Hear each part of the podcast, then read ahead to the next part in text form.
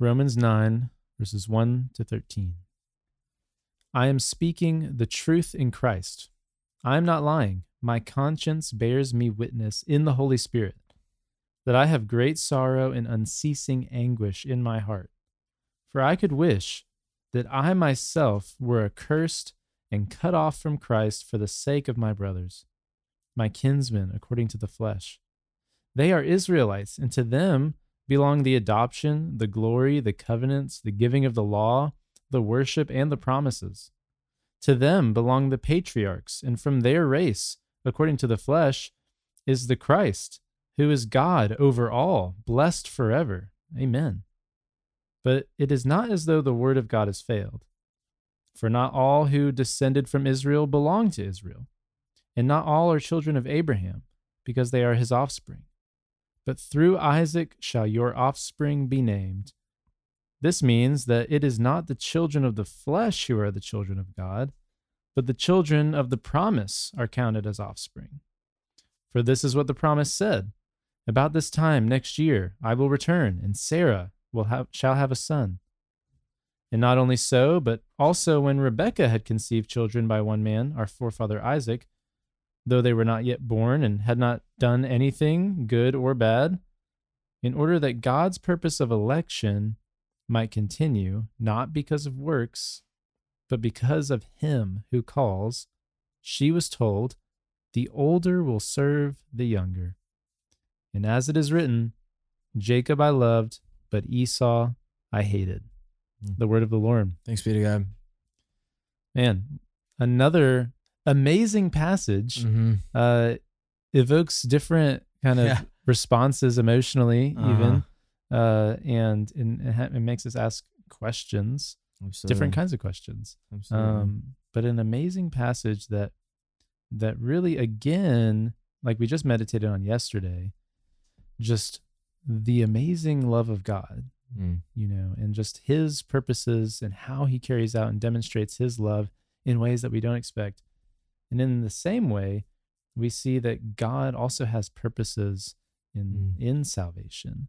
Um, mm. He has plans. He he is he is doing something ultimate, and it may actually seem confusing at first, but it's actually really beautiful. Um, so, what are before we jump more into that? What are some things just from the passage that really really stand out to you?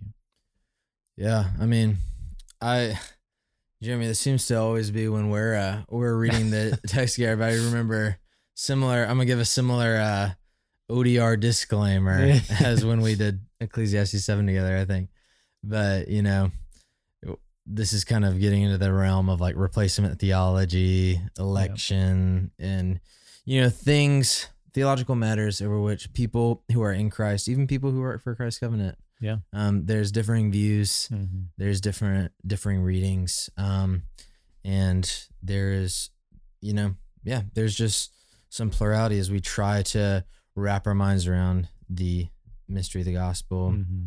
As we try to be consistent throughout Scripture, Absolutely. which is a hard thing to do. Absolutely, yeah. and just be faithful to God as He reveals mm-hmm. Himself to yeah, us. That's right. So I think what is unmistakable as you read through Romans and then when when we hit this and you know I think part of the problem that like Romans 9 evokes so many negative emotions is that it's often divorced from everything leading up to it. Yeah, yeah. You know, like Paul's just like done an amazing job like unpacking the gospel and God's plan for the fullness of time. And so when you just like rip this idea up out of all that, then you kind of lose some of the the scope of of what's going on. I think what cannot be lost on you when you read this, and and this is true. You know, God's God's purpose of election here is true, and it's that we have no no claim for boasting yeah. in our salvation. Mm-hmm. And, you know, this idea of Jacob and Esau, I think that's a really potent example that is used here. Mm-hmm. Because if you read the story of Jacob and Esau, you do not get the idea eh, that Jacob is this great, upright, Christ like character that mm-hmm. deserves the love of God, and Esau is not. And, you know, like it's not like God is is responding to them. But in fact, Jacob, hi- hi- his name means cheater, you know, one who Mhm. cheats, one who deceives. And, you know, Esau is the one who is kind of rashly cheated out of his inheritance. And so the love of God for Jacob here d- does not display some like prejudice or, or or unfairness on God's part. It actually displays the the deep and, and meritless nature of God's love. Yeah. And so, you know, this whole idea of election and, and predestination does not, should not evoke pride or like, ooh, look at me, look at this badge that I got. But it should actually evoke humility That's and right. humiliation. Like, Mhm. you know, that this is us. Like, we are the dishonest, the, the cheaters on whom the love of God Mhm. has fallen. Yeah. If you ever thought, I mean, I am pretty awesome. Mm. you know, I am from America Mm-hmm. and therefore God would love me. Yeah, yeah. You know, if you ever thought that, then you totally missed what this passage is saying. They had done neither good or bad. Mm-hmm. You know, it was just in order that God's purpose uh, would continue.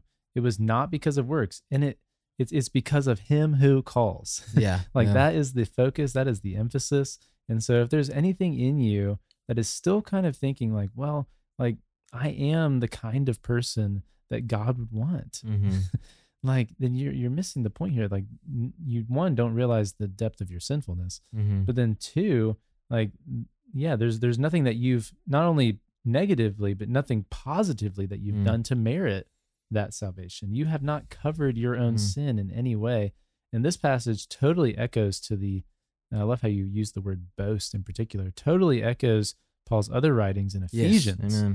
Where he says it's by grace that you've been saved through faith so that none may boast you Mm. know it's a gift of god Yeah. this salvation through faith by grace and so uh and so yeah it's it's it is humbling humanity yeah. um, Absolutely. and the other interesting thing uh you know election we sometimes think about it in a hyper individualistic sense Mm. but like israel was god's elect Yeah, too yeah. and like jacob kind of represents that his name changes to israel Yeah. and and and so one of the things i often talk about in baptism meetings when we're talking about baptism is and we're talking about water and god's the symbol of judgment that water often Mhm. is and life um, Yeah. as we see in the new testament but uh, when when god brought israel through the red sea Yeah. it wasn't because they merited some sort of special righteousness Mm. that was better than egypt Mm. it was just because god chose them for a purpose Yeah. he chose this particular people, this small, unpowerful Mhm. people,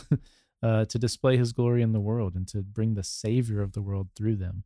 Yeah. And so, yeah, it's a very humbling thing. And, um, and, and so even now, as we're thinking about this, talking about it, it should humble us. And in conversations with one another, we should be humble. Yeah, and it's it really is a shame and, and a tragedy that election is so often like this whole idea is put in contrast, like we cast it in contrast, or people co- cast it in contrast to the love of God. Mhm. because really, when when viewed rightly, this magnifies the love of God Mhm. because God's love is so it, it is far too deep, far too vast, and far too strong for it to be lightly earned. Mhm.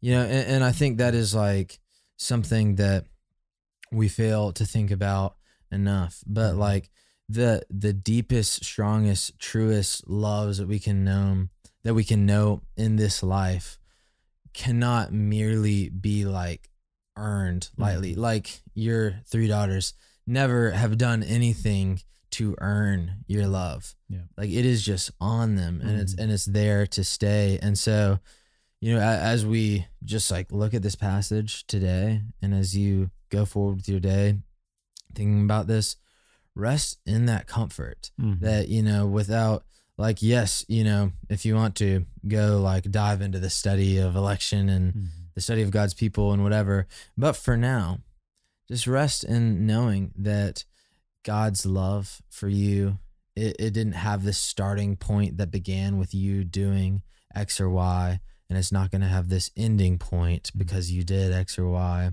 but his love for you abides in his faithfulness. That's right. That's right.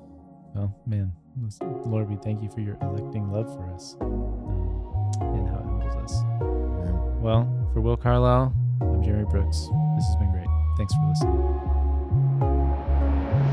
Thanks for listening to Our Daily Rhythm. I'm Jason Dees, one of the pastors of Christ Covenant, and Our Daily Rhythm is a ministry of our church designed to help you more faithfully and effectively meditate on God's Word.